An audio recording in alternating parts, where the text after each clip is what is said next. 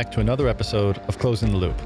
Today's guest is Abu Bakr Nur Khalil, a contributor to Bitcoin Core and co founder of Qala, a nonprofit focused on training the next generation of Bitcoin and Lightning developers in Africa. He's also the CEO of Recursive Capital, a venture fund focused on funding the startups that are building out the Bitcoin ecosystem in Africa.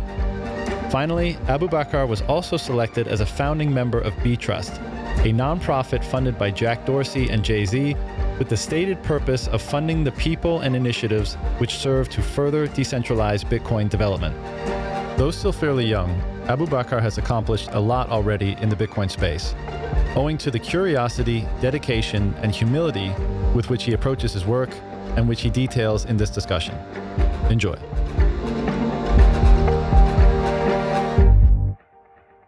And there we go. Abu Bakr, welcome to Closing the Loop. It's good to see you again. It's good to see you as well. So we met, and the last time we hung out was actually at the CT retreat in northern Norway. Uh, spectacular environment, amazing group of people. You know, we didn't do much but hike and and eat and you know do a couple of little workshops. But you know, when you get a bunch of Bitcoiners together in a room, and also notably a bunch of you know really great um, human rights activists. It made for a very special occasion, and you know we got the chance to hang out and chat a bit there. And I thought um, it would be great to get you on here, discuss a little bit about your story, what you're up to, and you know what's happening in Africa more broadly as it regards to Bitcoin, and just have a chat. So um, I'm looking forward to it. Perhaps maybe to get started, we can just uh, you can introduce yourself a little bit to everybody who's listening. Yeah, sure, definitely. I'm looking forward to the convo as well. I'm Abu Bakr. I'm a Bitcoin Core contributor. I'm also CEO and CTO of Recursive Capital, which is a Bitcoin VC. I'm also a board member of Btrust, and I'm also one of the founders and organizers of a program called Qala, which basically is trying to increase the number of Bitcoin and Lightning developers in Africa. Yeah, I mean, that was quick, but that's a lot, and I want to dig into a bunch of that. But do you mind if I ask? I don't know if, if we if I asked you this when we were in Norway, but how old are you? And you don't have to share if it's for whatever it's too private you know? No it's okay. I'm 23 23 and you started uh, you know getting involved in contributing to bitcoin core when? In 2018 19 uh, 17 wow. So you i mean how does a teenager get involved in something that most of us would consider like quite exclusive in terms of the capabilities required to contribute to a project like that uh, I mean, personally speaking, at the time was really primarily curiosity because at the time I hadn't seen anything like Bitcoin, to be honest. And the whole space was really wild and I had no technical background. So I fell deep into the whole FUD around No technical background at all. You didn't yeah, study like software engineering, anything? None at all. I haven't been to university. So it's been just the whole rabbit hole journey from 17, 18, 19 all the way to 2020 when we launched recursive and i started doing a lot more contributions with bitcoin core. But it's been it's been a journey that i think has been predicated primarily on curiosity and then down the line realizing the real implications of the technology itself which is bitcoin. What was it that made you curious about bitcoin and then bitcoin core even advance of becoming like what is now probably like a full-blown psychopathic bitcoiner as we're often described yeah, it was definitely slow. I didn't expect I would be this involved. I mean, thinking back 2017, reading a bunch of articles I didn't understand, I didn't think obviously I'd end up being a developer or being actively involved in the space. But initially, the curiosity was primarily due to, you know, the whole idea around financial freedom and really providing a more efficient monetary system.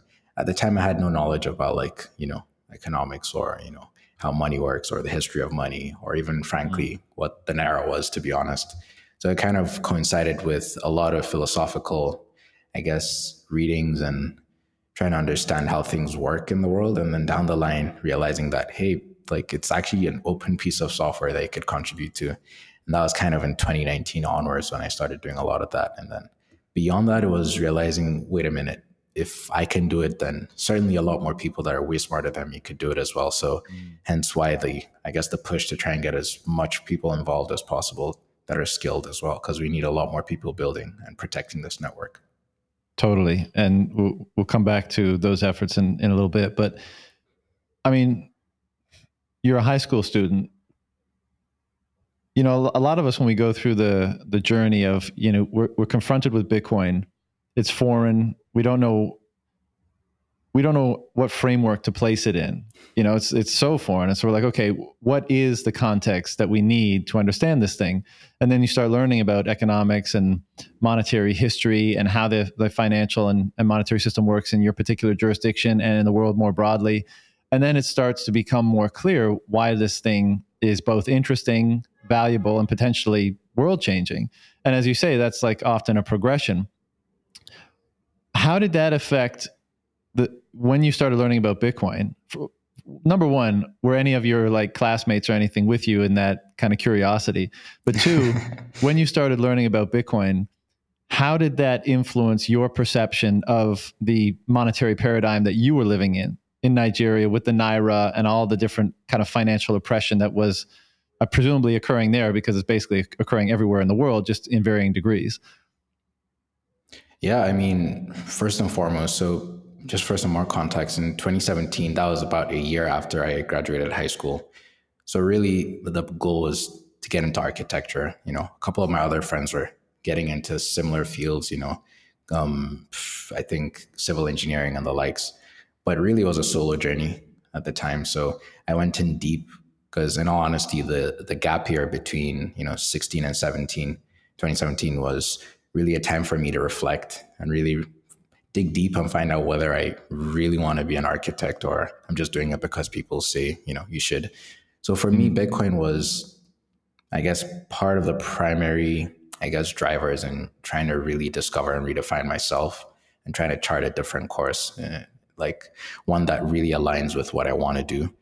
And for me, I think when it comes to the rea- the reality in general about like the monetary system and all that, funny enough, I actually had no bank account at the time. I only recently got a bank account uh, last year due to you know Bitcoin Miami. It's part of the requirements to I think pay a fee or something like that. So the whole time between 2017, um, yeah, how ironic. from 2017, I mean, it's not their fault. It's the U.S. visa process in Nigeria. Sure, sure. So from 2017 to 20, um, 2021, it's all been banking on Bitcoin. So I've been fortunate enough to get the best case scenario of what a monetary system could be and then the moment I got a bank account, I realized how cruddy the whole system is and how inefficient everything is. So I was like, wow, we definitely need to build. There's a lot to build. So for me, yeah. realizing that and feeling what the promise holds firsthand, even though the UX was clunky, even as a dev, like is spending a lot of time on your laptop, multiple devices, encrypting stuff, sharding things. It's kind of all cryptic and all, but I think the space has really, really evolved to a point where it's a lot more convenient than when we got in early on in like 2017. So for me, that's kind of what the major paradigm shift has been just realizing that hope and that possibility of a future that is possible and already exists. We just need to push it to a state where it's able to handle on additional capacity from billions of users. Totally. Was there any sense of frustration or anything like that when, when you realized how the financial system works? So I'll, I'll share with you some of my story. I was I was a gold bug prior to being involved in Bitcoin. So I, I had already had um, all those kind of critiques of the monetary system by the time, you know, my attention came upon Bitcoin. But in the process of becoming a gold bug, that's when I learned about the monetary system. And I, I considered it a profound injustice uh, being exerted on the world. And, you know, at the time, the only thing you could do was become a gold bug, gold bug. And it was like a depressing sort of stance to take because the thesis of gold is like, everything's gonna like crumble and it's gonna be Mad Max Armageddon scenario, and at least you'll have some gold to go buy some bread. And it's like, really? Is like, well, I mean, what else are you gonna do? And then Bitcoin comes around, along, and as you said, it's like a, it's a way more hopeful solution to such a huge problem, um, and hence, you know, why so much energy is being put behind it, and why we're also fascinated by it. But when you when that realization first dawned, because you grow up in the world and you just accept reality for what it is, right? In many cases, like oh, I grow up in a certain family, city, country. These are the things I'm told are true, and I just accept it and get on with my life. And then you realize that no, actually, some of those things, one, don't have to be that way. They can be different, and two, they probably should be different because then you begin to understand how they came to be as they are. And in many cases, you say, wow, that's not fair. That's not just. That's not right. It should and can be different. And so I'm just wondering when, when that realization started to dawn on you that, like, the world that you had previously just accepted as is was not maybe as just or or as it should be. What was that process kind of like psychologically or emotionally for you? What was that Oof. like? Yeah, that's fairly very interesting. I mean, early on, I'd say like I'd break it down into three phases. So the first phase for me was purely philosophical. So it was okay. What the hell is a computer to begin with? way, way down that rabbit hole. Right down the beginning, yeah. From from the CS point of view, and then gradually building up all the way to you know how programming languages work, and then in the middle, like the second phase, I'd say would be doing a lot more reading and a lot more late night convos with my older bro because he's an economics major. So he's been really, really active with regards to, you know, heterodox economics and, you know, modern money theory and all that. So I was really trying to pick his brain to find out what I can about how the world works, things that I assumed worked the way they did happen not to. And I think the third phase would be around 2019, 2020 was when I really realized that wait a minute. A lot of these things, I think a lot of people, especially when it comes to not only, not even politics, but economics in general, like you said, there's a general apathy when it comes to how the systems that exist work.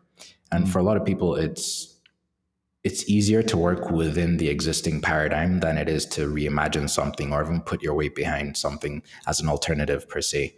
So for me, it was really a huge awakening to find out that there are thousands of people around the world from multiple parts, multiple walks of life, trying to solve a fundamental problem, which is, you know, money. Money, I think, is probably the most global or the most relatable problem on a global scale, really, because there isn't any region in the world that doesn't have or understand the issues related to money or has some sort of history with regards to that. So for me, was really realizing that, wait a minute, all this time thinking, you know, the world is okay, maybe we could do a bit better and here is Bitcoin, which is providing a, total top down, should I say bottom up redesign of how we should communicate financially between ourselves globally, cheaply, and using an open monetary network and, and standard that people could tweak and, and you know come to consensus with regards to how it should work as opposed to how things currently work. So I, I say those three phases combined together provided like a, a real holistic approach for me when it comes to trying to number one, iron out the issues with the existing systems, and then number two, trying to work within the system to see how we could push it closer to that new paradigm. And then lastly, working within that new paradigm to ensure that people are able to easily use it and use it without prejudice. Because again, Bitcoin is pointless if it inherits all the discrimination and prejudices in, in the current systems that we have. So I think totally. that's really how I'd, I'd say the journey has been for me philosophically and like in general. So it was kind of, it sounds like it was a technical curiosity in advance of being a philosophical or economic one. And then you know those necessarily followed. In that case and you know i don't i don't want to i don't want to overdo the question here but i'm curious like what about what it represented technically coming from a perspective that was non-technical at the time yours what was it about simply the technology that piqued your interest in advance of noticing what problem it was solving? Hmm. I'd say initially for me, it was because at the time, again, you know, I was quite heavy into Ethereum to a certain extent because of all the, I guess, naivety at the time. So for me, it was really fascinating the whole idea of like timestamping, even having like a, a, chain of blocks and all of that, and having a P2P network. So for me, it was really how the entire thing worked as a whole, as opposed to specifically just a blockchain or maybe just the network itself. And then gradually it snowballed into, hmm, with the way it currently works, this thing actually provides a, a really, really efficient method for a lot of problems that we see monetarily speaking. And it's able to do so with a lot of intricate plumbing that you could tell from like a design point of view. A, a lot of trade-offs were, I guess, considered very, very carefully from picking, you know, um, how blocks are issued, you know, the, the, the actual um, emissions themselves and, and all of that, and even how nodes communicate with each other which node you're you're able to speak to, how you filter in new nodes, old nodes, all that kind of stuff. And then down the line for me, I think it was after realizing, I guess, all the technical benefits, because for me it was just abstract claims at the time that I was reading until I actually started fiddling with the code. So it was kind of moving all the way from some of these claims to practically seeing it happen because I was using Bitcoin and actually making transactions. And this was even before Lightning, but just having that idea of a promise of Lightning and then seeing it develop and mature to a point where we are currently, I think all those contribute in general to further strengthening the claims and then again painting this picture of a totally different system that we could easily opt into. Yeah.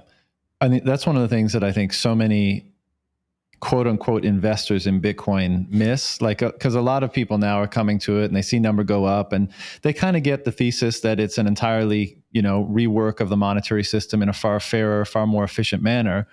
And they're like sold on that and they go, okay, I'll get some Bitcoin, you know, I'll stack some sats in some way. But, you know, it's a, an entirely different thing to get the thesis and to engage with the network itself like as you said i mean something as simple as sending a transaction like you mentioned setting up a bank account and how annoying that was. I mean we've all had that experience right? Like the waiting in the line and the having to get signatures and stamps and you know and the time delay and everything. And then you could send $100 in bitcoin. I could send it from here to you you know in 2 seconds on my phone. And when you you know when you do that for the first time you're like wait what just happened? Like, did I just send money to that person across the on the other side of the world, like just like that, for basically nothing? It's like, yep. You're like, wow, that's definitely, interesting. Definitely. You know, so I think using I think, it is. Yeah, there's there's a, I'd say there's this instance that happened in 2020 that also helped to reshape, or not even reshape, I guess, solidify my convictions with Bitcoin. And so it was way before I had an account again. So it was really just the convenience of traveling around, and all I had was just my laptop and my phone. So for me, heading to because I was at Dubai at the time, so it was really interesting at the time because I heard claims like you could send Bitcoin and then get physical cash, and I was really intrigued by that concept because for me it meant that's actually a physical instantiation of Bitcoin, just translated in a different monetary system. So I was really curious, and then I found some Coinsfera uh, exchange place. And the process was fairly easy, even though there was some KYC, which is understandable for fraud, obviously. So I ended up only giving, you know, my passport, and then they were able to give me an address, sent to that, and then within like less than ten minutes, I had cash. And for me, it was like, what the hell? That is so convenient. I mean, this is just a bunch of digital numbers all around, like in abstract, and here it is physically. I could actually touch it. It's just that it's in fiat. So there are a lot of instances like that when, you know, you relate to people and they're like, yeah, you know, that doesn't sound too incredible. But the idea to say, you know, all of that was done permissionlessly, there were no additional fees or anything like that. It's, it's the promise is just incredible. I mean, that's definitely to your point. It's it's game changing, especially when you use it. It's it's easy to read about it, but using it is a totally different thing. Yeah, totally agree. Okay, so how did you educate yourself going from you know presumably prepping to become an architect to learning i guess I, I, think i've heard you say before you kind of ethereum first piqued your interest and then at some point you realized that you know the, the real f- paradigm shift here was bitcoin and not everything going on in shitcoin land and you made you know a kind of pivot. But so i guess the first question is how did you educate yourself to become proficient in the necessary languages to contribute in the way that you now are and two, you know, the real juicy question is how and when did you determine, you know, Bitcoin, not Ethereum? What was the thought process behind that? Oh, yeah, that's definitely interesting. So early on, it was purely Bitcoin. And then within a few months of reading that, naturally, Ethereum came to mind. And the idea then was obviously, you know, Bitcoin is dinosaur tech and Ethereum is like the future of payments and smart contracting and everything. And then when it comes to like learning and education, really it was just articles on Hacker Noon, uh, I think a bunch of other blogs that I can't remember. So I was really into Pocket at the time. So what I do is bookmark like a bunch of articles for the whole day, and then throughout the whole night I'm just reading. And I kept doing that for quite a lot of months. And then when it came to the code side, I think you know Brilliant.org helped a lot. You know, um, Python was I think one of the first languages I picked up. So reading the docs, a lot of YouTube, like a crazy amount of YouTube really helped, as well as just in general textbooks as well. Uh, think Python, Think C. These are good books by Allen B. Downey, which I highly recommend for people getting into the space. So for me, I was just jumping in. I, am the type to really jump into things that, frankly, I either don't understand or is completely over my head, with the promise of eventually figuring it out as long as I keep pushing. So I kept doing that for quite a while. And then when it came to drawing the true distinction between Bitcoin and Ethereum, that came way, way later on. So funny enough, I actually never read the Bitcoin white paper until I think two or a year after, you know, 2017. I think it was in 2018 or 19 that I actually read the white paper. So unlike other folks, I had the full experience. Like it's totally anachronistic on my end. so in 2019, doing a lot of reading really started to paint kind of a contradictory picture, especially when it comes to, you know, alternative uses for the blockchain. Because my thinking was if there are so many promises with regards to alternative use, why hasn't any of them really worked out? And it's not the realization for me wasn't that it was something that could be easily solved by some sort of novel, I guess, architecture. It was mostly a fundamental issue with the tech itself, which is the blockchain itself, because you can't necessarily use it as a database, which is one issue I had early on thinking was a database similar to quite a lot of people. And then reading the source code and finding out that blocks are actually stored in a database on Bitcoin Core. I was like, what the hell is going on? So in 2020, after going through the Chaincode study groups, that really, really helped with regards to finally giving, I guess, a full on stamp because 18, 19, I already dropped Ethereum because I felt it was pointless. And what they're building was kind of too fragile for me from a technical point of view. And then 2020, the study groups we had, they're because the way it works is they give you questions and on a weekly basis you come and like workshop it with other folks. So a lot of the discussions were around you know fundamental things around you know computation versus verification and all of that. And then drawing that line between the two and then trying to scale each system it was pretty obvious that using a blockchain to scale computation isn't efficient at all. And you're just going down the path of trying to reinvent or solve problems that frankly don't exist and are better solved with other means of technology. So that was really kind of how the progression has been. And it's like quite twisted and convoluted, but that was, I guess, the the best method I had at the time. Now at least we have Qala and other more programs that are better structured. In hindsight, I wish we had that. Sure. And in terms, you know, the Bitcoin rabbit hole is never ending, as many of us are discovering, you know, every day. So, what does kind of continuing education or or continuing refinement of your perception about this thing look like? Is it just through the process of working on it and reading, continuing to read articles and expose yourself to the different, you know, aspects of the industry and the technology, or is there something, you know, is there another process at play that you engage to make sure that you're doing your best to fully appreciate what's happening here? Oh yeah, a ton. So it's been additive over the years. So for me, it's been going the full on technical route and then now I'm coming, I guess, a bit out of that and then having like a general overview and a different perspective from the funding point of view, because that provides like a totally different, what I say, framework of understanding and like even assessing certain ideas and certain concepts that I previously held and notions, because it gives you like a very, very practical way to test that out. Because I mean, it's very, very easy to draw up a deck. And it's it's another thing to actually run a proper business that has mm. proper business plan and actually is able to scale and not just you know flimsy claims. So that's one. Two is definitely doing a lot more engagement with actual devs as well in the space and trying to educate them on you know how Bitcoin works, ETC running Qala and all that.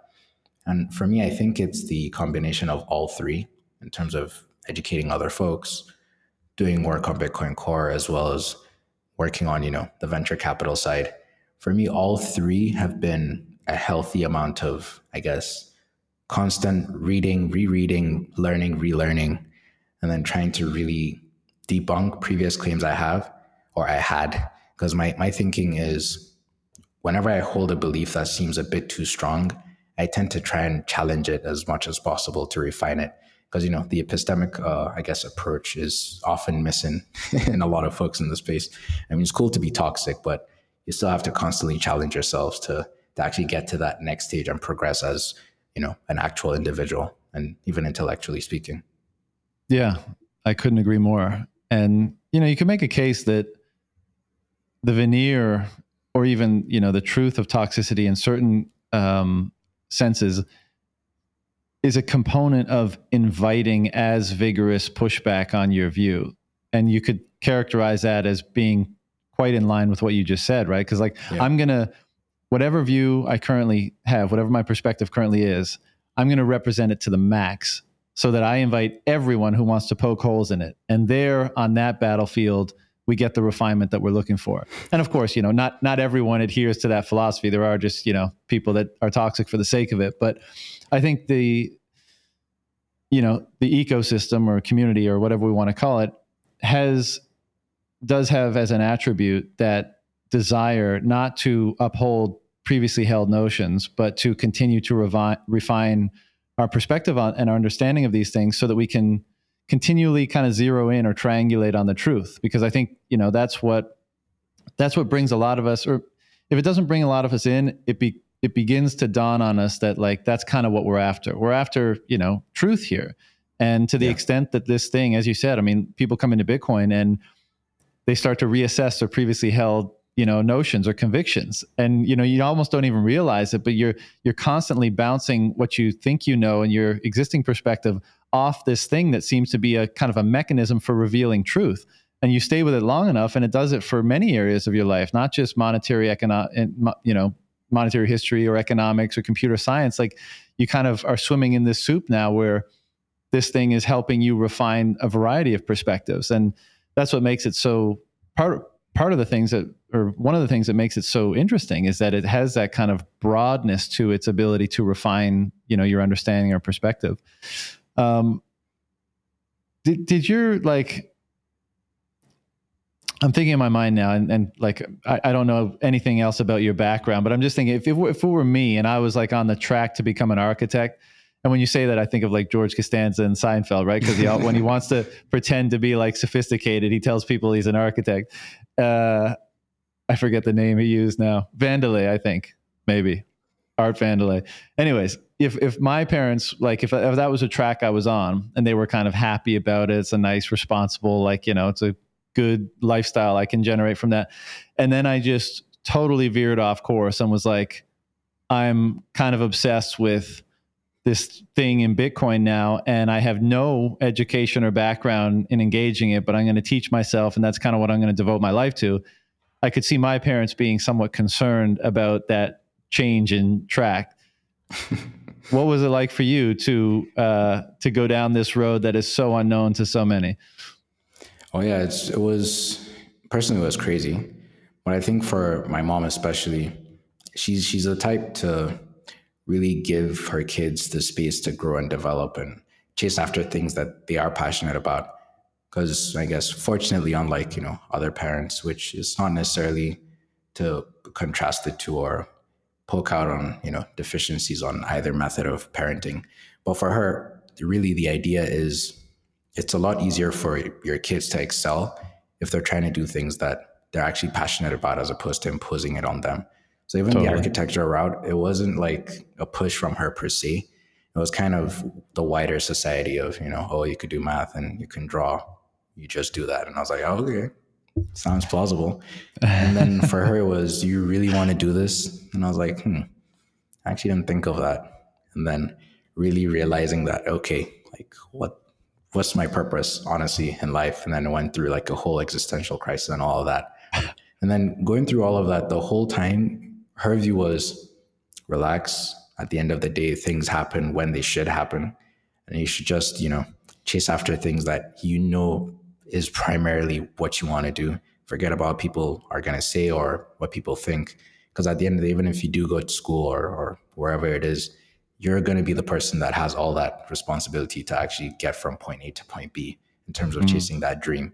So if it's a false dream, then you're definitely living in someone else's nightmare, so to speak. So, yeah. I mean, I've been fortunate enough to have quite a good support system for my mom, especially in terms of really pursuing this because I wouldn't expect other parents to be comfortable, you know, having a kid going multiple nights in a row, just binging The Office and going through Bitcoin work. uh, and, and kind of related to that, before we you know keep going with the kind of the chronology here, but what was you grew up in Nigeria, right? Yeah. What was growing up in Nigeria like? Oof, definitely fascinating. So Nigeria is a it's, a crazy country, and it's it's both entertaining and is also both quite crazy from an economic standpoint.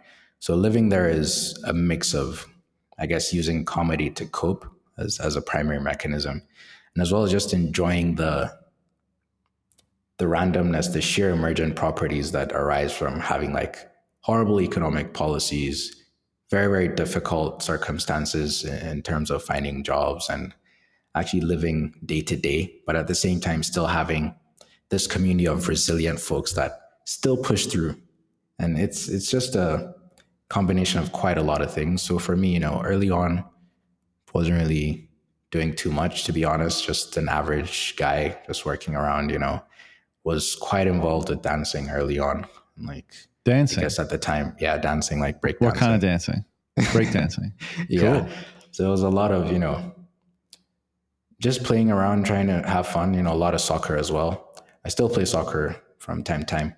But then down the line, it became, I guess, more apparent in terms of the the issues at hand, economically speaking. Because for me, growing up initially it was like fairly comfortable, and then down the line, it did become quite rocky, to be very honest, without getting into you know personal Sure. details. And then it eventually morphed into, I guess, or should I say, coincided with the Bitcoin journey itself, because that was about that tail end in terms of both financial issues as well as realizing what my place is in, on, on earth, frankly, what to do with the rest of my life and all of that. So growing up was really quite easy initially. I mean, don't have too many memories growing up. I was told I was a problem child. Don't have memories of that, so that's good. And then eventually going the path of trying to read up on on things and trying to, I guess, change my life for the better, which is through Bitcoin. So there's definitely a lot of philosophical pulls towards Bitcoin and emotional pulls as well. I think that kind of underlies my core basis for sticking and staying as, as a Bitcoiner. Yeah. Well, once you see what's really happening here, it's really hard to make a case for devoting yourself to anything else. At least Yeah. that's been my experience. Um, you you know, I hear a lot about through people that I've spoken to that either live in and are from Nigeria or have done business there. You hear about this like tremendous entrepreneurial zeal or energy that characterizes the place. You know, it's a small country, relatively speaking, with a massive population, and you know, as you said, kind of, um, well, maybe chaotic is not the right word, but unstable in certain ways, be it political or, or financial or economic, but still this apparently this zeal for building for entrepreneurship. Like, what do you think it is? Why do you think that's the case? If if you think it is the case, and also was that palpable when you were growing up? And so, despite you know the quote unquote problems, there was still this obvious you know notion that if you hustled, if you worked, you know, you could build something unique. You could you could build a, a life, you know, a good life for yourself. Yeah, definitely. I think, you know, hard times result in or, bring up, you know, hard people or resilient people. So for Nigeria in general, it's been kind of the the overall story, so to speak, in terms of like trying to live day by day and people constantly trying to provide for their families and trying to just work through the next day. So there's definitely a lot of entrepreneurial spirit because at the core of it is not only survival, but I think it's kind of forced survival because there isn't any other option. It's it's kind of like you either work hard or you don't. And frankly, in, in some circumstances which are really dire, that that could mean life or death. So I think it's really built up a culture where as long as you do the hard work, you're definitely going to get rewarded for it.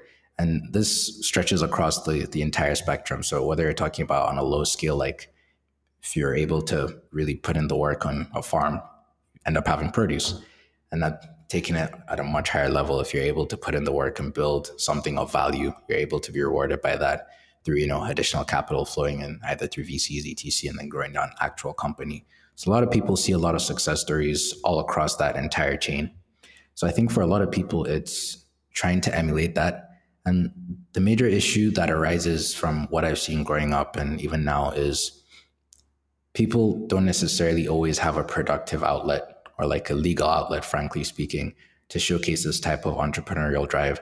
And hence why you tend to see, you know, the cliches of scams.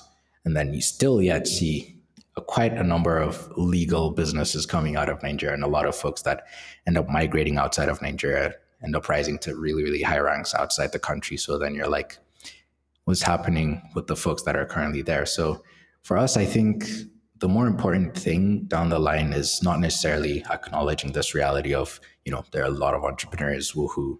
It's more to do with how do we productively use that sort of environment to ensure that we have a better system or a better society overall from all this, you know, hard work coming out of people. And it also ties into the security issues, especially in states like Nigeria, like uh, Kaduna, which I'm in. The problem is a lot of folks don't necessarily have this sort of productive outlet to channel their, I guess, hard work or their their talent, so to speak. So they mm. tend to opt for the easiest route, which is, you know, frankly, banditry and all kind of stuff. So for us, it's okay. One thing we've learned as a state is foreign investments or investments in general into the local community actually helps get rid of all of that negative issues. Because what tends to happen is people now have an avenue that's a lot more productive, which is frankly job creation. And the moment yeah. they have that, they now become incentivized to protect those investments. And down the line, what that translates to is a more healthier community where people are able to go to school, you know, grow up, have a decent life, and then they're able to actually get into good jobs that could provide down the line. So I think that's really the gist of the country itself and how I think we should start architecting or re-architecting some of the structures we have to really get to where we've been saying we want to go to, but frankly haven't been putting the energy productively to do so.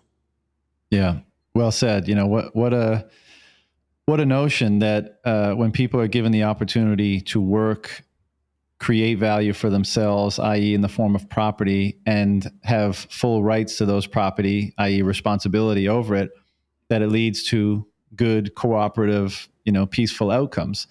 But when you either don't have those opportunities or you violate the fruits of that labor, then you get a lot of negative downstream consequences. You know, surprise, surprise.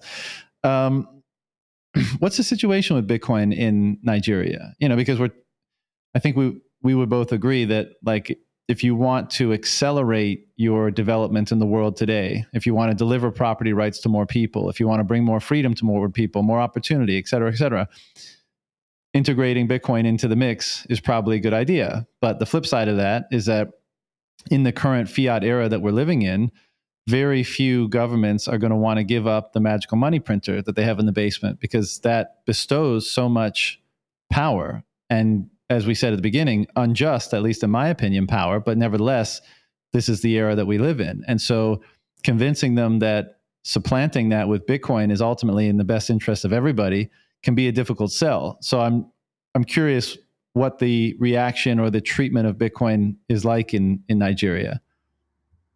Yeah, I mean, both from a so, sorry, both from a, a like a people interest because I you hear a lot about kind of the the use of Bitcoin and then from a government perspective? Oh yeah, it's I'd say it's fairly it's straightforward and complex. So straightforward from the average point of view, like bottom up, the average citizens, and then it's complex when it comes to the regulation side. So on the regulation side, it's been ambiguous, so to speak, because not outright banned. It's it's really just the CBN circular ban that was that was brought out, I think, a few years back. And with that, basically what it says is exchanges can't necessarily have a bank account, exchanges that deal with Bitcoin or crypto in general. And then at the same time, if you have a Nigerian bank account and I do, and I send you a transfer, and in the invoice I put Bitcoin or crypto, your account actually gets banned, which is kind of crazy It was like receiver receiver is getting right. punished. And then in general, when it comes to like the federal government itself, they're not necessarily against Bitcoin per se and neither is the what I say the SEC. In fact, they've been a lot more, I'd say, positive in terms of trying to understand it and craft out regulation than the CBN. Really, it's just the CBN that has been the the major What's organization the CBN? that central is, bank or something. Yeah, Central Bank of Nigeria. Yeah. So they've been the ones that have been showing at least to some certain degree that they aren't exactly pro Bitcoin, more averse to Bitcoin per se. And then when it comes to the average folks, really for them, it's about the naira is failing.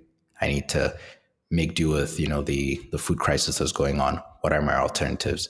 So a lot of people go you know hard assets like you know frankly cattle, house, you know um, land, all of that, and then another avenue that they see now is you know stable coins, Bitcoin. And with the Bitcoin angle, it's fairly interesting. So we tend to see a lot of people get in speculatively, which is understandable since they're trying to make it big as quick as possible. And then down the line, they start to understand the actual long term value of Bitcoin, which is, you know, providing this freedom money and this freedom network for you on a long time horizon. So they tend to change what their, I guess, risk appetite is like and their time horizon when it comes to both an investment point of view and in general using Bitcoin efficiently. So when I say efficiently, so other than just using at a local scale, they're using it for remittance as well, which has really helped a lot of families in terms of not only portraying um, money that usually goes through, you know, Western Union that ends up being like trickles when it comes down, but also doing the reverse as well, sending back money outside when it comes to paying for school fees and all of that. So for them, it's been a case of over the years realizing a lot more of the benefits and avenues of which they could really capitalize on Bitcoin. And currently, we're seeing a mix between Bitcoin and stable coins. Stable coins because a lot of people that are living day to day on Bitcoin, so to speak, haven't necessarily had the best experience possible from a price point of view. So they tend to flock to USDT and the other stable coins. And then with Bitcoin, they tend to stay more of a long term in terms of just putting as much as possible and then DCAing. A lot of people, after they've gone through the whole speculative route, they tend to settle on DCA.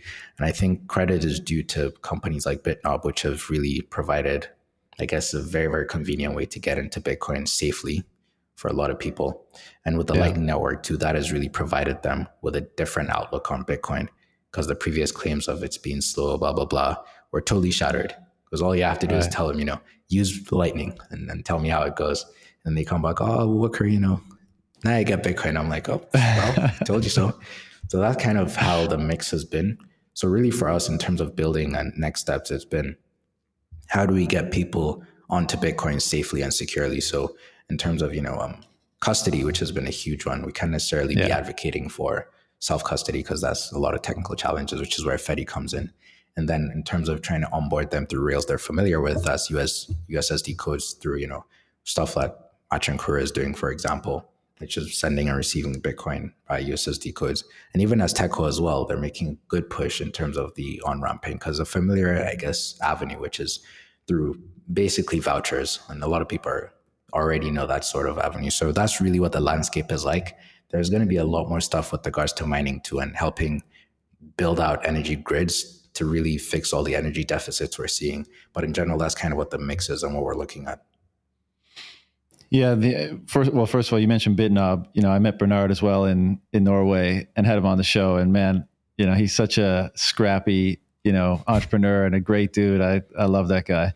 Um, yeah, it's you know, one of the things it's that is so such a shame about this adoption process. And again, like, you know, what are you going to do? It's it's how things go, but because people are in such dire circumstances in so many instances and uh, like this is for the western world as well. I mean, there's a lot of people that are just getting by paycheck to paycheck, you know, and you see the world around you. You you whether it's inculcated in you through media or you just envision a better life for you and your family, you you want to move towards that as fast as possible. And so many people get sucked in to, you know, the get rich quick stuff. Oh, this is a way to get rich quick. Oh, I'm going to go into Bitcoin's, you know, uh, it's, it's already been done for Bitcoin, but XYZ coin is the way I'm going to get it. And again, you can fully empathize with those people, right? Because of course, everyone wants to get out of bad situations as quickly as possible. And it's, it's really hard to convince people that the best route to take is to just keep working, but just save in a more secure, inviolable vehicle, i.e., Bitcoin, rather than in a money that can be, you know, where that can be inflated away and your value can be taken from you that way, or in other assets that might be more easily confiscated, stolen, et cetera, et cetera, in different jurisdictions. You know, it's because it's not sexy at all. It's not sexy to say, hey, do everything you're doing, just whatever savings you're able to, you know, keep, funnel them in the direction of Bitcoin instead of the direction of, you know, the paper currency.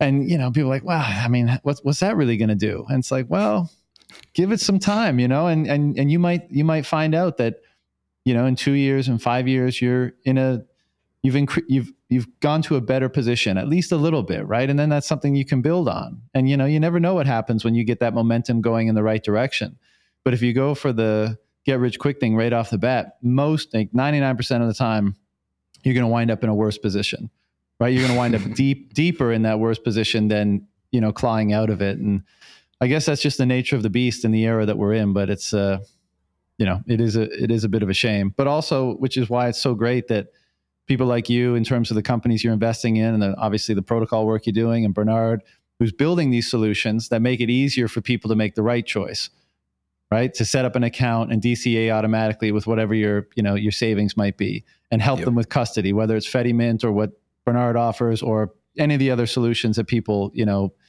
uh, offer or propagate. I mean it's slow but I think that's the way to do it. Is there much um, you know, one of the interesting uh, themes that we've been following on the show and that I'm super interested in is kind of this like flare gas Bitcoin mining, you know, off grid Bitcoin mining through flare gas, such a incredibly unique and interesting application of the technology and so many benefits to, you know, pretty much everywhere. Ha, is there much of that in Nigeria? Yeah, I mean, we've seen, we've previewed quite a lot of proposals. Usually the major issue is securing the land itself and then ensuring right. that there isn't any clampdown down the line in terms of a risk point of view. But in general, there's a lot of, I guess, zeal to do so because again, Bitcoin is probably, I wouldn't say probably now, but it is the only method in terms of trying to get carbon carbon negative. And for us, being a country that ranks top 10 in terms of our gas globally, it's it's a fairly straightforward thing because again, the existing methods that we have just frankly, just flaring the gas makes no sense at all when you could productively make use of this. And also, it, it also provides obviously additional revenue stream for some of these companies. And given a lot of them tend to have ESG based, you know, sustainability goals or R and D labs, it means they could have additional funding for that to even find out even more efficient long term solutions down the line and also helping with developing the local infrastructure we have. Because again, we have a, huge issue with regards to distribution companies here in Nigeria. And frankly, even on the energy grid production side, a lot of people that have you know access to these mines or concessions to some of these hydro plants and all that, they tend to have a lot of capacity, but there's frankly no one to offtake that, which is why a lot of these projects don't even start because they're dead yeah. on arrival. So for us, having this always online market for energy is the only viable way forward in terms of building out the energy grid systems across Nigeria and even Africa as a whole. So in the next couple of years, I think you you see a lot more individuals, you know, recursive ETC and a lot more VCs and even frankly folks on the ground trying to really capitalize on this fact, which is providing, you know, these sort of developments through Bitcoin mining. I think there's an incredible amount that can be done. I'm really mm. interested mm. when it comes to hydro, especially because it's one of the, the most efficient ways to get started in terms of the renewables, um, I guess, paradigm, so to speak. Third gas, definitely. But yeah, you'll, you'll see a lot more of these down the line. And this is one of our main priorities as well. And that's like local entrepreneurs putting those proposals in front of you at Recursive? Oh, yeah. Yeah. From various parts awesome. of the country. Sweet. Um, all right, back to the timeline for a second. So you start uh, learning about and then contributing, or you know, by 2020 you're contributing to Bitcoin Core. What is that process like? You know, like because for a lot of us, it's this kind of most people don't fully understand it or appreciate it. We don't know how it goes. There's so much we don't understand. So there's there's a type of deference to core devs, right? It's like, ah, you you're doing a lot of stuff that I probably don't really understand, and therefore I like I'm just going to assume you're smart and doing a good job and it all is working well you know? Um, not to say that we don't have means of making sure that we're you know we, many of us run our own nodes and we can make sure that we're interacting with the network on the basis that we you know we choose to be and we want to be. But there's much about that process that uh, is kind of opaque for us. So what you what has been the experience? What has the experience been like for you? You know, to be working with those people and working on that project. Yeah, it's been interesting. It's been a lot of disillusionment. I mean, first and foremost, another interesting thing with Bitcoin is, you know, a lot of people have probably heard this on your podcast or elsewhere, you know, the immaculate conception of Bitcoin. And it's mm. quite interesting. And I think not a lot of people give credit to Bitcoin, or I guess the Bitcoin community in general, but it's really a grassroots movement. I mean, even outside of just dev, there's a lot that is required of multiple stakeholders, whether you're a designer, you're an artist, you're an entrepreneur, etc., to keep this whole system going. So I think a lot of people, you know, feel that development is like the primary way to actually contribute, but I'd argue is way more multifaceted than than just contributing. So in general, the the whole process has been frankly very interesting because initially I was thinking, you know, to be a core dev, you probably need to be like a thousand X coder or like a Giga GigaChad. But at the end of the day, what I realized is a lot of people started out really, really, I guess, early. And a lot of them already had a lot of experience working in other open source projects. So it was fairly easy in terms of the jump. So for me was okay i'm not the type to just jump into things and like cause even more chaos than what i found initially. So in 2019 really it was a lot of reading a lot of looking at pull requests not necessarily even reviewing code just seeing how the interactions go on github just to see mm-hmm. what the community is like because twitter at that time was really that was like post Civil War, so it was still freshly hot and quite toxic. So my fear was, you know, that would be replicated on the dev side. But right. to, I guess, my great amazement, it was the exact opposite. Like it was a totally different world. It was like, you know, Alice in Wonderland was kind of how the moment was for me in terms of description. So because it was so in, inviting and helpful and very, not very, like com- not combative whatsoever. At all at all. The only times you see folks getting combative is on highly technical things or folks that are bike shedding endlessly. That tends to be you know the avenues. But it's been What's very bike interesting. shedding? bike shedding is essentially when you, you keep um, workshopping something so you keep going at it in terms of trying to either propose new solutions or trying to drag out existing conversations i see so for a lot of people you know uh, in the space that are already devs like you know um, Jon Atack and some of the others, they already had like articles on how to contribute to core. And I found that very, very useful because what it did was walk through, you know, the technicals of how to set up an environment on your laptop, how to download the source code. All of that was really helpful all the way to the point where I was going through the good first issues, which is where a lot of people want to contribute go to, is basically tags of like each issue where noobs could just attack it because they're like fairly trivial. So mm-hmm. for me, going through that and then proposing the change, downloading core, compiling all of that, and then seeing the feedback from the community was really very, very interesting. And walking me through the change was also really confusing to me because I thought it was like as soon as you propose a change, you're all on your own. Folks go yay or nay. But a lot of people provide a lot of helpful feedback. The whole process is really, really fascinating because it's there are a lot of emergent leadership roles that tend to happen.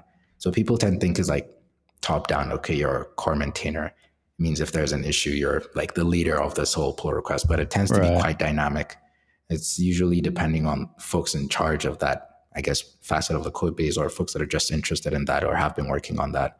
So it's been like that. And then 2021, when I started doing a lot more contributions, it was stepping back and going and doing a lot more work reviewing code because that tends to be what a lot of core contributors do. So just go on there, review code, which is actually a lot more productive because people are constantly creating pull requests. So it's better to help reduce that count than to add to it via proposing changes. But yeah, in general, it's that's really how the landscape is like. It takes quite a while to build up reputation and try and build up, I guess, your technical acumen as well, because you're constantly finding new ways to be more efficient with your time management, reviewing code, and all of that. So it's quite a journey. Has your involvement in that process change your perspective one way or the other on how resilient Bitcoin is? Oh yeah, yeah. Because early on, you know, there's this great article by Jameson Lopp on who controls Bitcoin Core, or, or who controls Bitcoin. I think a lot of people should take a look at. So for me, early on, it was trying to understand that aspect of Bitcoin, which was frankly confusing to me because if it's open and you know there aren't any leaders, then how is it being led, so to right. speak? How does stuff get done? Exactly. So going the code route exposed what the existing structures were like in terms of getting all the way from proposing a change or trying to fix something or trying to propose something to work in a different way or maybe fixing like a security issue. I think one thing I've learned is even though like the whole I guess development process happens on GitHub, which is, you know, a centralized system essentially is because it's a company, it still maintains like a fair amount of um, what I say uh, distributed um, delegations when it comes to roles and what people contribute as a whole. Because the entire system, even now, is getting a lot more um, what I say less centralized from a leadership point of view. Because early on, it was like a single core maintainer, and then he cedes power to the next core maintainer, blah blah blah. But recently, it's been a lot more, I guess, um, distributed in terms of who handles what and how the release cycles are handled as well. So for me, it's been seeing the entire process of how everyone works together to still try and push the project to a stage where it keeps getting better and better, and also viewing controversial changes firsthand. So you know, we saw folks, frankly, you know, um, fork the chain and try and put in proof of stake stuff and all that. we tend to see a lot of people come in, new hot noobs coming in, trying to change, you know, how the code works or thinking they've fixed Bitcoin and seeing how how straightforward it is. I mean, even even with the process of rejecting a change, Bitcoin Core handles it by, I guess, requiring people that reject changes to have a reason. So while you could accept and not necessarily provide any reason for that, we call them, you know, um, ACKs or TACK, like tested ACK and all that. And acknowledgement mm-hmm. is basically what it means. If you're rejecting it, so you're saying NAK, NACK, you still have to provide a reason. So it's not like people are just blanketly throwing away folks and gatekeeping. It actually has to be productive and useful. And the way consensus emerges from that is quite it's there's in a specific way. Sometimes it takes quite a lot of folks just because the change is quite nuanced and, and subtle. And sometimes just like two or three folks because it's fairly trivial. But that's how it I guess works kind of in a nutshell. And how many people would you say estimate an estimate contribute to Bitcoin Core? Oof. So the contributions are like, I guess, tiered. So we have um, folks that are only one-time contributors, so they come around, propose a single change, or you know, be, be involved with just a single um, pull request, and then we have folks that are more than one, you know, one pull request that they've got merged, and then we have recurring contributors as well. So these are folks that are constantly churning out more changes and also reviewing code. And then a step higher than that are even more folks that are at that core maintainer level. So they're mostly tasked with kind of a manager uh, janitorial role, which is, you know, ensuring that they stewards some of the development of that part of the Bitcoin code base, like the networking or even mempool, etc.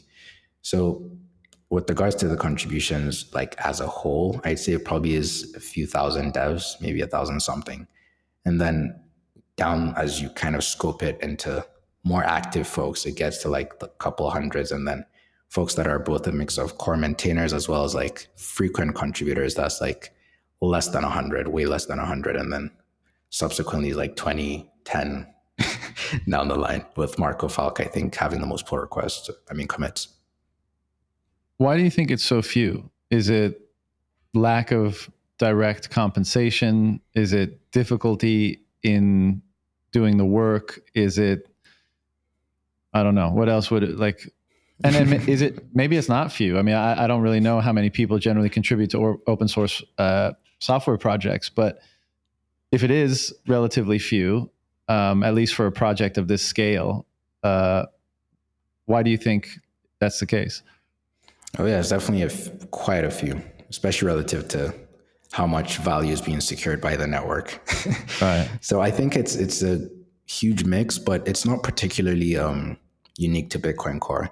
I mean, this spans the entire open source, I guess, ecosystem. A lot of folks that work full time are either doing a pro bono or they're hired by a company to work on that specifically, or they're on grants, for example. I mean, mm. the good thing is there are more sustainable routes for developers that are pursuing the Bitcoin core route or like the open source Bitcoin developer route. So even outside of grants, I think getting hired by certain companies to just work on core specifically, that also helps. And even on the grant side, we're seeing a lot more folks that are providing grants also include mentorship, which is, you know, something we pride ourselves in at Btrust as well. So it's definitely ensuring that folks are compensated as well as trying to ensure that folks are adequately educated as well about how to progress through that journey without necessarily taking the longest route possible or burning themselves out or chasing grants endlessly. So I think it's definitely a healthy mix of compensation as well as trying to onboard people as as well as possible without creating too much noise on the network, or should I say, yeah. the project. Well, I guess this is a good segue into some of the work that you've been doing, right? So take another step on the timeline, but Qala and Btrust are at least partially oriented towards that very thing, right? Getting people educated or the necessary skills or support in order to contribute to the project and possibly other stuff. So can you maybe expand on what those two projects are all about? Oh yeah, definitely. So with Qala, the main goal is, you know, um, born out of conversations with Bernard, Carla, and, and Tim Akinbo. Because the idea was we know that there are very, very few Bitcoin core developers around the world. There are even fewer in, in Africa in general. And at the time of starting, I think we could count the amount of African devs on like probably two hands or so, which is ourselves and a couple of others. So for us, it was okay. If we're saying we need a lot more Bitcoin devs in general, a lot of talented engineers, we already know there are a lot of talented engineers heading into other projects in the shitcoin space. So how can we productively, or should I say, how can we move and, and kind of channel them more into Bitcoin Core to help out with you know, strengthening the, the, I guess, the ecosystem, the protocol itself, and even associated projects around in terms of the layers. So even if it's like Blue Wallet or BDK. So for us, it's okay currently the route we took all individually to get to where we were was very very convoluted as we've explored in this right. so far so the idea was providing a proper viable structure for anyone anywhere that's already an existing engineer because we don't want to spend the time teaching them how to code we think our efforts are better suited in terms of just reskilling them and reshaping them and remolding them into bitcoin developers so a lot of it has been not only providing a proper I guess, pathway for them, but ensuring that the pathway is useful no matter where at that point you leave. So with Qala, our folks tend to always ask what the journey is like. So for us, the way we've structured it is with the study groups. And then immediately after that, there's like a seminar process and then the main program itself. And the reason mm-hmm. for, I guess, elongating that whole process is no matter what point you come into Qala or wherever you leave, you still leave with something useful. So if you leave at just the preliminary stage of like study groups, you have a good enough amount of knowledge to continue on the self-taught path. If you leave at the seminar path, you're most likely got picked up at a some other company because you're almost there. And then by the time you're done at the main program itself, the goal is for you to actually be an actual Bitcoin core developer. So, well, a Bitcoin developer, so to speak, or a Lightning developer. So you're either going into you know some of these other companies that are outside of Africa or within Africa. And the idea is there's like really no plat- no pipeline for developers in the Bitcoin space. So the whole point of Qala is to provide that pipeline. And with the program itself, we're providing them with stipends. So you're literally getting paid to learn about Bitcoin. At the end of the day, you get a job in a Bitcoin company or a Lightning company. And then with Trust, the idea is to really kind of abstract that whole process and try and provide as much value to grow the full out spectrum of the ecosystem. So initially, what we're looking at is through developer based programs like the Btrust team that we have of open source developers. So currently we have one member, which is Vlad, and what is working on is BDK. The idea there is we provide a year long grant, which is exclusive, meaning he can't seek grants outside of that, just so that he can focus on what the core mandate is for his grant, which is working on BDK. So the idea is to grow out that team and kind of see how that plays out in terms of providing a valuable way or like a a sustainable way for people to transition from existing engineer into Bitcoin developer. And then down the line is really looking at other programs around education that also do the same, whether it's at like the non-technical level all the way to the technical level. Also, you know, things around funding certain conferences that are geared towards developers or helping out with the general strengthening of the ecosystem. So that's kind of how the two projects, I guess, are structured and what the overall mission is. Right. So so Qala is f- far more oriented towards, you know, as you said, kind of retooling people to allow them to work on Bitcoin Core or work within Bitcoin oriented companies. And Btrust is that, but broader scope. So education, events, just basically bringing more Bitcoin uh, opportunities and stuff like that into Africa. Is that a proper characterization? Yeah, definitely. That definitely captures the distinction between the two. And so, so Qala is is it something you found? Did you f- uh, found Qala with the a couple of the people that you mentioned? Oh yeah, so it's myself, Bernard, Carla, and Tim. And in order to fund it, you know, it's some sort. Is it a charity? Like you get donations from people. Oh, that's yeah, how you yeah, provide the stipend yeah, and stuff. Yeah, yeah. Both are nonprofit. So Qala is funded strictly by the Bitcoin community. Same thing with right. Trust as well. I mean, with Trust is solely funded by Jack and, and Jay Z, and we don't plan right. on seeking outside investments for now. But that's kind of both how both work, I guess. Cool. And with with Qala first, has it been difficult to? Has funding been a challenge, um, or has interested uh, participants been the challenge? Oof, that's an interesting one. I think participants have been a lot more difficult, not necessarily in terms of finding them, but in terms of getting folks that are really, really focused on Bitcoin exclusively.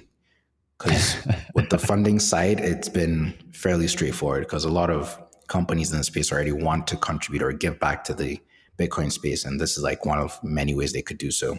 And mm. with the participants, it's been so we ran the first cohort and we had 10 folks that were graduated into Bitcoin companies. Now, out of that 10, we had applications, I think, totaling around 400 plus all the way to that point. So, really, the main reason why that skewered down, obviously, one is the target for us was a small cohort. But at the mm. same time, a lot of things we tend to see is folks that are really, really good candidates getting into the study groups, for example, tend to kind of drop out down the line. Sometimes it tends to be, you know, just not being able to keep up with the workload. And that's really usually like a huge indication that they'll likely not be able to handle the main program. Another is, you know, constant distractions into thinking, you know, I'm focused on Bitcoin and blockchain, which tends to be one of the red flags that we've been identifying over the over the year plus that we've been running Qala. So it's been a case of trying to really find folks that are really, really dedicated because the idea is once you prove out a pipeline, it becomes really, really easy to convince folks to get in at the beginning of that pipeline. So with the first cohort, the main thing that has really helped with regards to really filtering out folks that are coming in is people now see the promise and now see the benefit of really sticking and going down the whole Bitcoin path and what the benefits lie in terms of like going through the whole process. So we're seeing a lot more people that are more focused on Bitcoin as opposed to I'm here for Web3, crypto, etc. Right. Is it the companies that you connect them with when they graduate the program? Are, have they already agreed to to take the candidates, or is it basically just you'll make the connection, and if they get it, they get it. If they don't, they don't. Oh yeah. So the way it, it works, and it worked with the first cohort, is reaching out to a lot of these companies even before we started the program to see right. first and foremost what the requirements are on their end and then second of all, try and pipe that through the main program to see how we could get those developers more, I guess, finely suited to the actual mm. jobs. And the way we structured the program is like a typical engineering team. So they have weekly stand-ups, they have mentors like the organizers ourselves and some of the folks at the teaching faculty. And then as soon as they get into those companies, the the structure is really we speak we, we've spoken with the companies themselves and their idea is to either trial these guys or full on get employment, depending on what their requirements are like. So it goes, it varies from company to company, but that's kind of what the arrangement is. And then down the line, we make the connections. And by that time, the idea is they're ready for not only the interview process, but actually the onboarding and handling all the workload that comes with the actual full employment. Right. Um, how did Btrust come about? I, I mean, like first generally, like how did Jack and Jay put it, you know have the idea to put it together and and where did it come from? And then how did you get involved? Because i imagine with something like that there would have been like a ton of interest and a ton of applications just by name recognition alone right? And then you know of course if you're a bitcoiner then the work would appeal to you. Um, but yeah how, did Trust come about and how did you come to be so involved in it oh yeah so with btrust if i recall i think it was in 2021 early in the year that jack tweeted it i think at the time it was when you know the huge I guess large regulatory clampdowns from India and some other parts in Africa. So again, this is all speculation on my end, but I think sure. on Jack's and, and Jay's end, it was really how do we protect the integrity of this ecosystem that's just budding and ensure that it gets to a stage where it could potentially get to.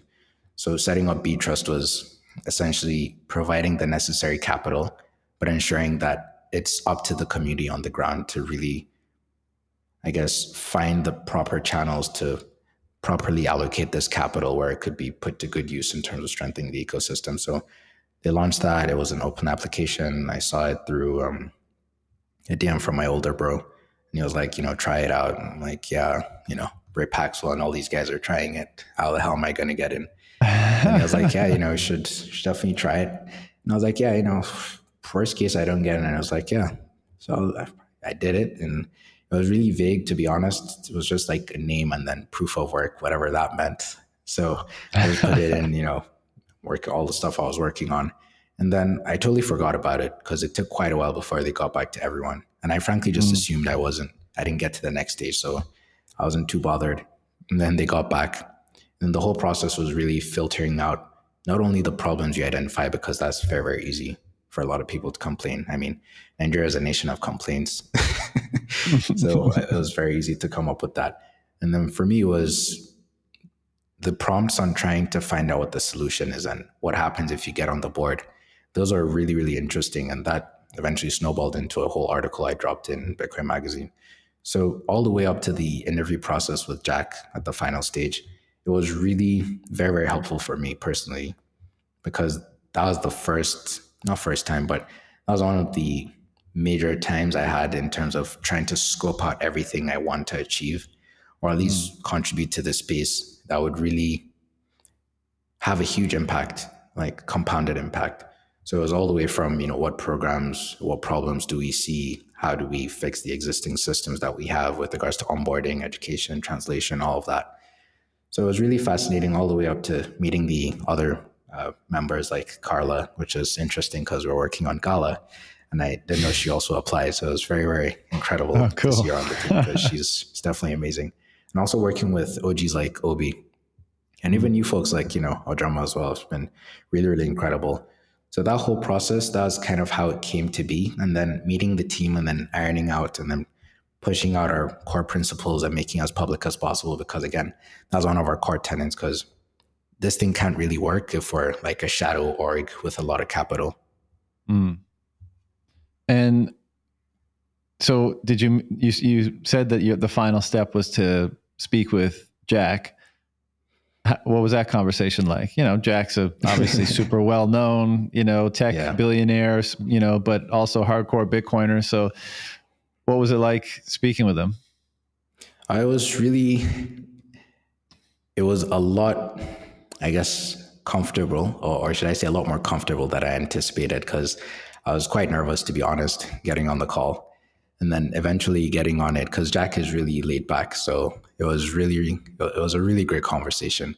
So it's hitting up all the all the problems outlined, what the core mandate is like, or what I'm thinking the core mandate will be.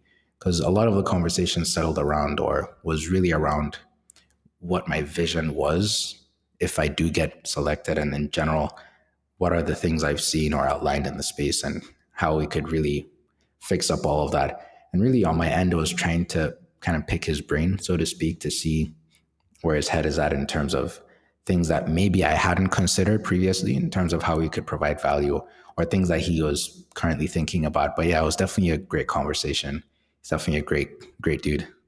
What I mean, what kind, if any, of advice or feedback did he give you when you asked him those questions about like, you know, where where should I be focused and stuff like that. Did he have anything oh, yeah. for you? Yeah, yeah, quite quite a ton, but I'll definitely keep it short.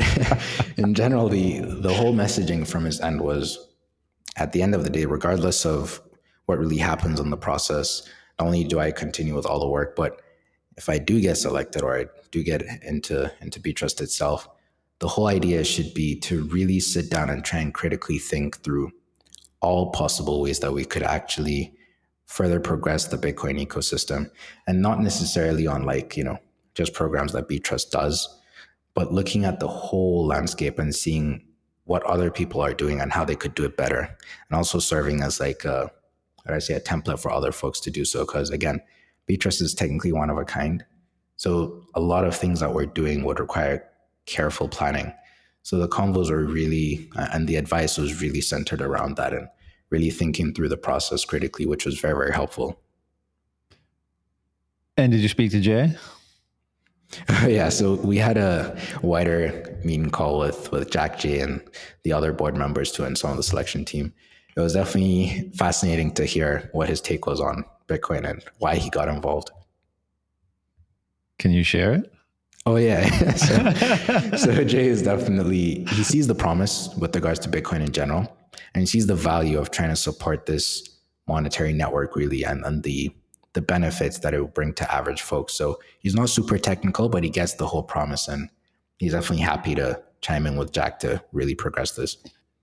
How did they was did they come together cuz cuz uh Square bought Tidal, I believe, which was Jay's streaming music service, if I'm not mistaken. Um, is that how they connected the dots on Bitcoin, and then they just realized that you know this would be a great initiative? Like what? Because yeah, Jack, you get he's a hardcore Bitcoiner, but what yeah, made Jay yeah. be a part of the picture?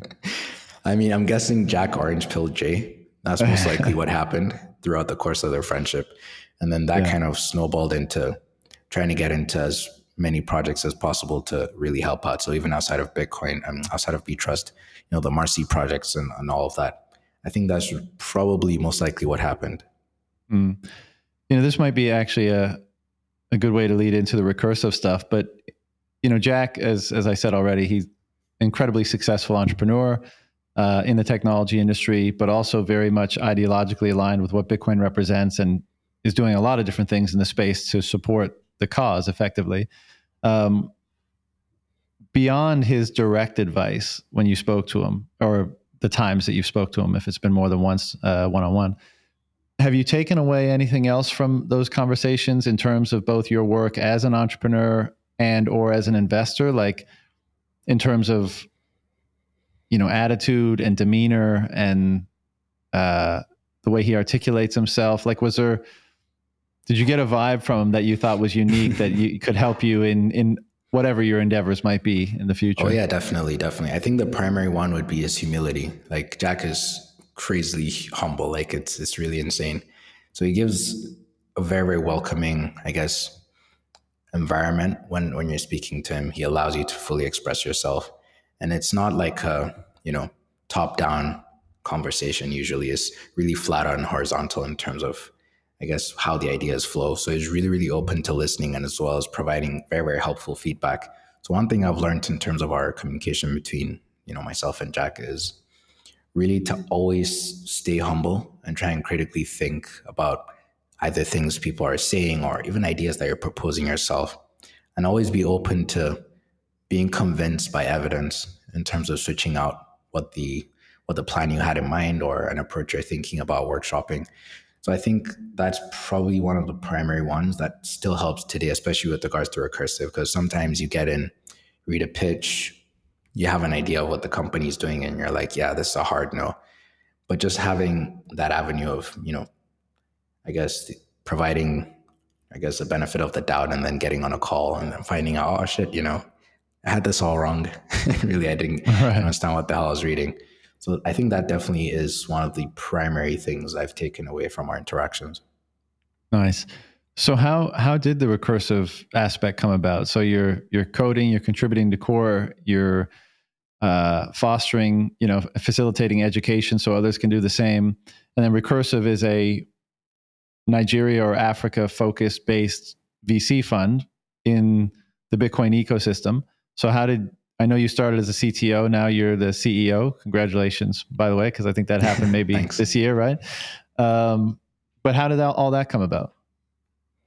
Oh yeah, it was really in 2020 was when we launched, and that was you know a lot of back and forth for I think two years at that time. So all the way from 2018, and it was fairly straightforward at the time. It was the thinking was you know, convos with my older bro. He was like, yeah, know, VC is a good way for us to try and provide value to the space because there are going to be a lot of Bitcoin companies coming out of Africa, and they're going to be a there's going to be even more noise in terms of folks that camouflage as Bitcoin companies and just generally in the wider space. So how do we try and allocate capital efficiently to try and make sure we provide value or even support projects that actually are creating value as opposed to just raising for VC raising and trying to, I guess, profit off of that. So in 2020, we launched.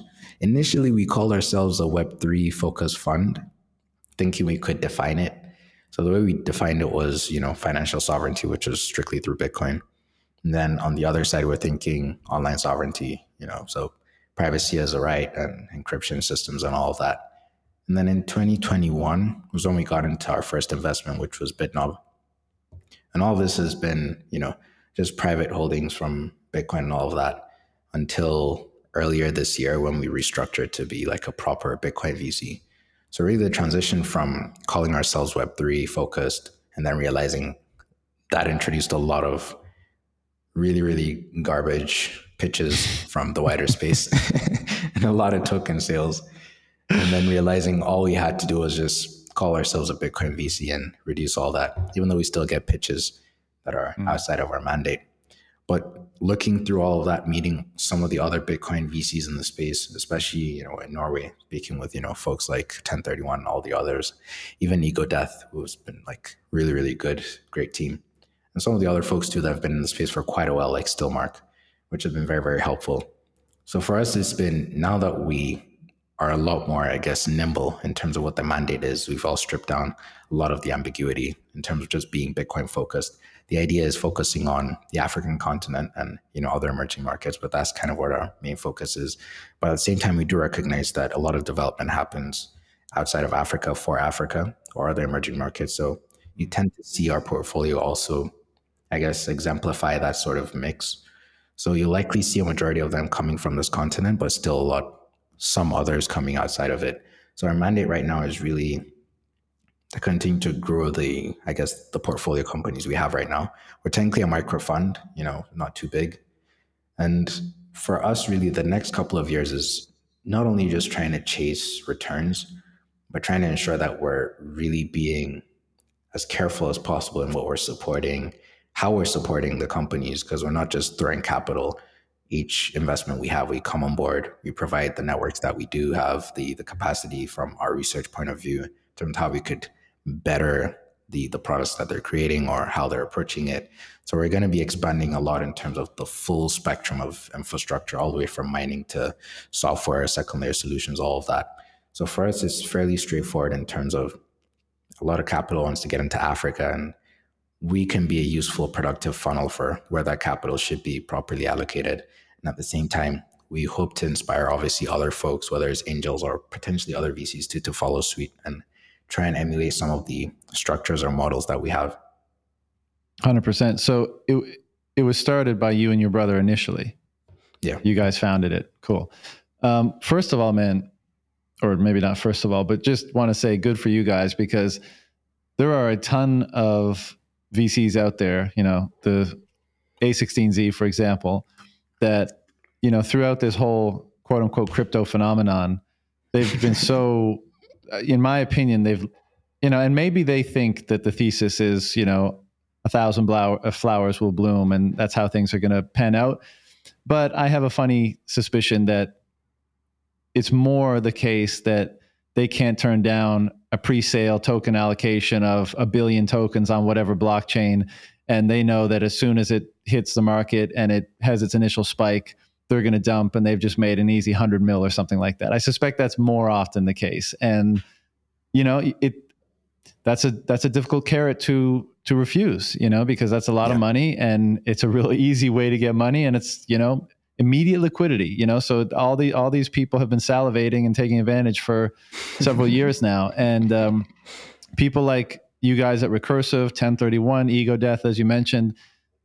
So much respect for one identifying what I think we both agree is the true the- thesis here and the true you know paradigm shift that's that's playing out in Bitcoin only, and also having the integrity not to be pulled in those directions simply because you know it's an easy way to make a buck. Because I'm sure you get a lot of people sending you pitch decks where they're like, "We'll give you 10 million, 100 million tokens," and you know just you know the whole shit. You know it, it's so scammy. You know, but again, it's a lot of money and it's easy money, and so I think a lot of credit.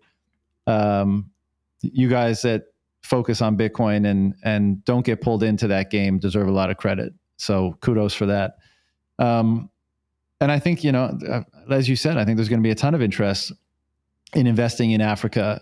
You know, investing in Bitcoin in Africa, and to the extent that you guys can have the reputation, the credibility, and the means to allocate capital in that market. I, I mean, I think you're positioning yourselves extremely well to to serve that function for capital that's trying to find a home in Africa.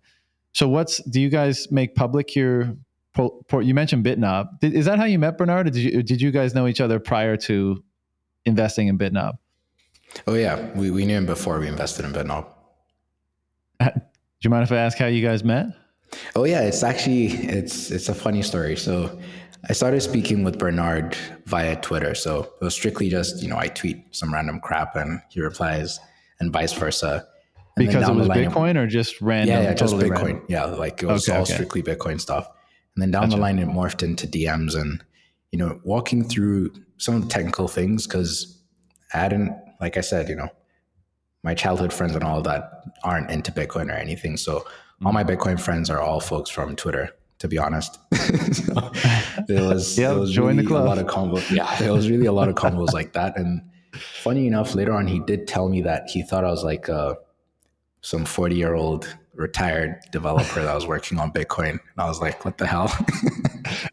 and he, was actually also talking with my older bro in parallel, but he didn't know we were brothers until later on before we, we invested.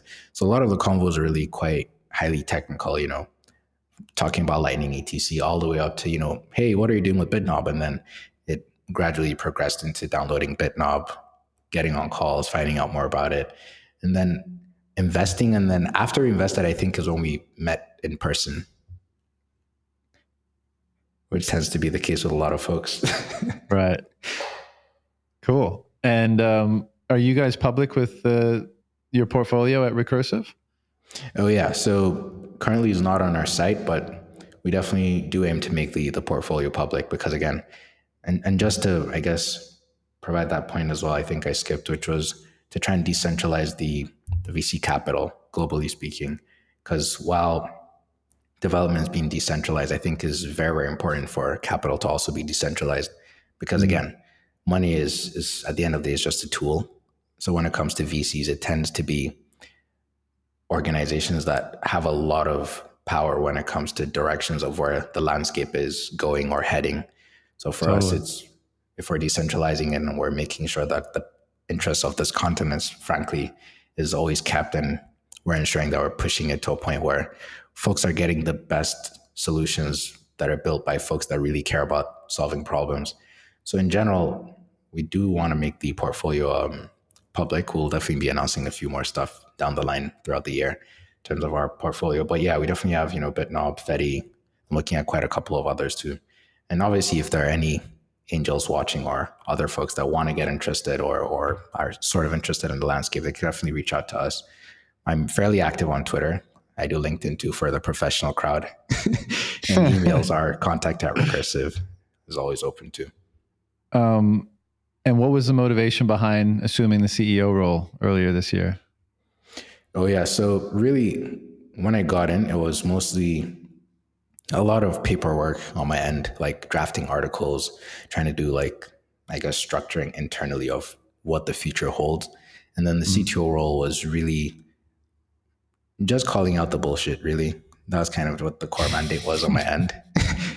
so it was really looking at all the proposals and seeing does this even make any sense? Talk less of if there's a market product fit or a product fit or anything like that. And then the CEO role really is because at the end of the day with recursive, all the other folks aren't necessarily full time. Like mm. even my older bro, he went the full government route. So it's not like he's actively involved with the fund. And, you know, we're fortunate enough to have, you know, a, a few others like, you know, um, our venture partner that we have like Ramadan and, you know, our research associate Kayvon, has been quite tremendous as well, because he already has VC background. So for us, it was how do we really structure recursive in a way that we're able to position ourselves to adequately take advantage of the opportunity, like you highlighted, of being number one, the first Bitcoin VC here, and also ensuring that we're a proper conduit as well, as like a proper voice in the space for real impact. So it was fairly, I guess, the conversations for us internally were just like a role expansion for me. So it was really the majority of the time prior to getting the promotion was trying to ease into more of a managerial role. So really structuring the internal team, ensuring we have proper structures to really graduate into a proper VC fund and not just like, you know, a bunch of guys with an idea. Right. So post CEO role, I guess it's been continuing that job and continuing to still hold the CTO role as well as really guide and lead recursive. How do you prioritize your time? You're involved in a bunch of stuff. I mean, how do you de- delegate, you know, determine which ones are most deserving of your limited time? Oh yeah, so it's a couple of things. So first and foremost, um, calendars really really help. Anything I say I want to do, or like any meetings, like if it's not on the calendar, it doesn't exist in my head. I've learned that the hard way. right. Another thing is structuring. Um, like even when it comes to meetings with uh, Btrust or Qala or Recursive, so structuring it throughout the week in such a way that I'm able to mentally track everything I'm doing. So in the weekends is strictly all recursive work in terms of touching base with the team. And throughout the week, there's an opportunity for a Qala as well as Btrust. And then, you know, my Mondays all the way to Wednesdays are usually just working on Bitcoin Core, or if I have any meetings on any of the other roles, I do that. And then towards the end of the week, it's really dedicated to research mostly and any other projects I'm working on or stuff I'm involved with. So for me, it's patching out um, and like stringing a very concise way to flow all the way from, you know, the code side all the way to management and all the other stuff I do. So it's really, it's been a working progress, I, I guess a work in progress in general, but the current model that I have that's been working good has been the structure. Nice. Um, this is a bit of a maybe weird question or a difficult one to answer, but you know, we already went in how you got into this space, right? You had other plans, and then the, you, you just, you know, you got curious about it, and the yeah. rest is history. You know, we've explored it. But do you ever and you know we all as we go through life you know we act and we do things and we devote ourselves uh, to certain things. And then of course we get feedback whether it's financial feedback mm-hmm. reputational social etc and that helps us to dictate like if we're on the right track if we're on the wrong. And the feedback is also internal right? Do i like this? Is this fulfilling? Is this enjoyable? Um, you know you're pretty young. 23 years old is you know by most accounts pretty young. And you know you're on calls with Jay and Jack Dorsey. You've you've been given the responsibility to allocate capital for the growth of of this ecosystem in Africa. You're allocating capital for LPs and and trying to you know fund the development of important companies in the space. You're contributing to the protocol itself, which is you know, as many of us hardcore Bitcoiners believe, you know, as we said earlier, there's few things happening in the world that are more important than the success and development of Bitcoin you know, so you've been, you've been met with a lot of success in a very short period of time. And I'm broadly success, right? I, I I never define success just purely financially, but just like more than anything, life satisfaction, doing things that bring you meaning and fulfillment, and you know. So do you ever reflect on on how weird it is that like you know three or four years ago you just decided to start tinkering in this code, and now here you are, you know, talking to these you know famous people and doing this work that you know you're so passionate about. Oh yeah, definitely. I mean, it's also a point of motivation for me, just reflection in general. I do tend to take out time from time to time to actually reflect on how the journey has been so far and especially what I've learned so far. And a lot of things have, I guess, come to light to me in in a variety of, of ways. So specifically, like it's been both incredible, but at the same time, it's been more of a realization of what the responsibilities entail as I keep transitioning into different roles or different capacities. And for me, it's been a constant reminder to continue to stay humble because at the end of the day, everyone starts from somewhere. And the moment you let all this short term success or however you want to define it get to your head, then you, you've totally lost out.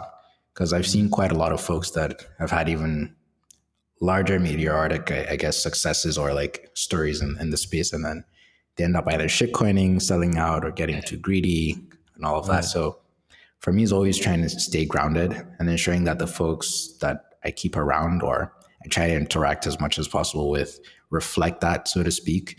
So I tend to really engage a lot with people that I feel are more like folks that have a lot of these principles in mind of humility, trying to help out folks. Because at the end of the day, it's still a journey. Like I'm still a human being. So it's, it's going to be a lot of mistakes. There are going to be mm. times where, you know, you second guess what you're doing. Is this too much? Is this too little? So for me, it's definitely constant reflection and constantly reiterating what I'm trying to do and ensuring that I'm not just doing this because I think I'm right or because I think it feels good. So yeah, it's definitely constantly seeking feedback from folks that have been doing this for a while, learning from their journey, and trying to also do the same for folks that are just trying to get started as well because I believe it's mm. like both ways, trying to both develop myself as well as others trying to get in as well. Yeah, that was going to be you know my next question, and it may be very similar, but you're mentoring effectively a lot of other people that are on a similar path that you were and are on, you know, in all the different initiatives you're involved in. What what advice do you give them as they kind of embark on this and they're looking to create a life, you know, a, the life that they want on this path? Do you give them any particular advice? Oh yeah, always, always. It it tends to be around just working hard and ensuring that you're putting your best at all levels. Like it doesn't matter at what stage you're at. You could be doing like something you think is totally unnecessary or like inconsequential, but just having that work ethic always helps out down the line because that's the that's the winning mentality, so to speak. Because then it means once you've built up that character, no matter where you find yourself, you're able to excel to the next stage that you want to go to. Another thing I tell them is to constantly keep learning. And another thing is obviously, especially with the devs, especially even with the cohort members that we previously just had or recently just had, is just trying to remind them that a lot of folks will be interested in them. They'll be looking for them either on podcast and other stuff. And it's very, very, very important to manage their bandwidth because it's just the beginning of the journey. It's not necessarily the end as soon as you get out of Qala or move to a next stage.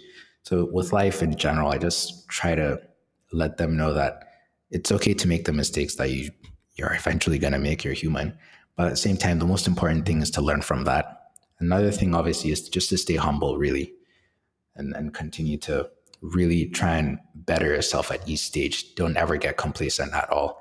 That is just the beginning of failure. Beautiful advice, man. I think that's a good place to leave it. Um, unless you had anything else you wanted to to cover or get off off your chest before we shut it down. Oh well, I would just probably close with this, which is obviously you know Matt Odell's quote that I always enjoy, which is stack sats and stay humble. But then more generally on in in with I guess advice in general for other folks or anyone just listening, it's you know growing up there was this quote from one of the school administrators when I was in high school, and the idea is basically there are two pains in life, you know, the pain of regret and the pain of discipline. And really knowing those two pains is the first step. The second step is making peace with one of each or one of them. So if you're going down the path of just, you know, the pain of regret, the idea there is wasting your time, not sufficiently doing things to get yourself to the next level, and then dealing with that whole pain throughout your life. Or you can make enough sacrifices, aka not trading shit coins and just buying and hodling long term.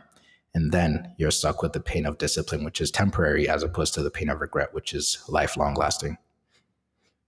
That's awesome, man. I love that. And uh, and as you said, the the eternal wisdom of Matt Odell: stay humble, stack sats. It always kind of comes back to that.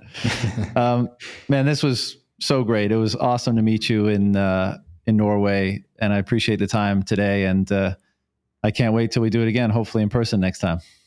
Oh, yeah, for sure. Definitely. Thoroughly enjoyed the convo. All right, brother. Take care. Thanks. See ya.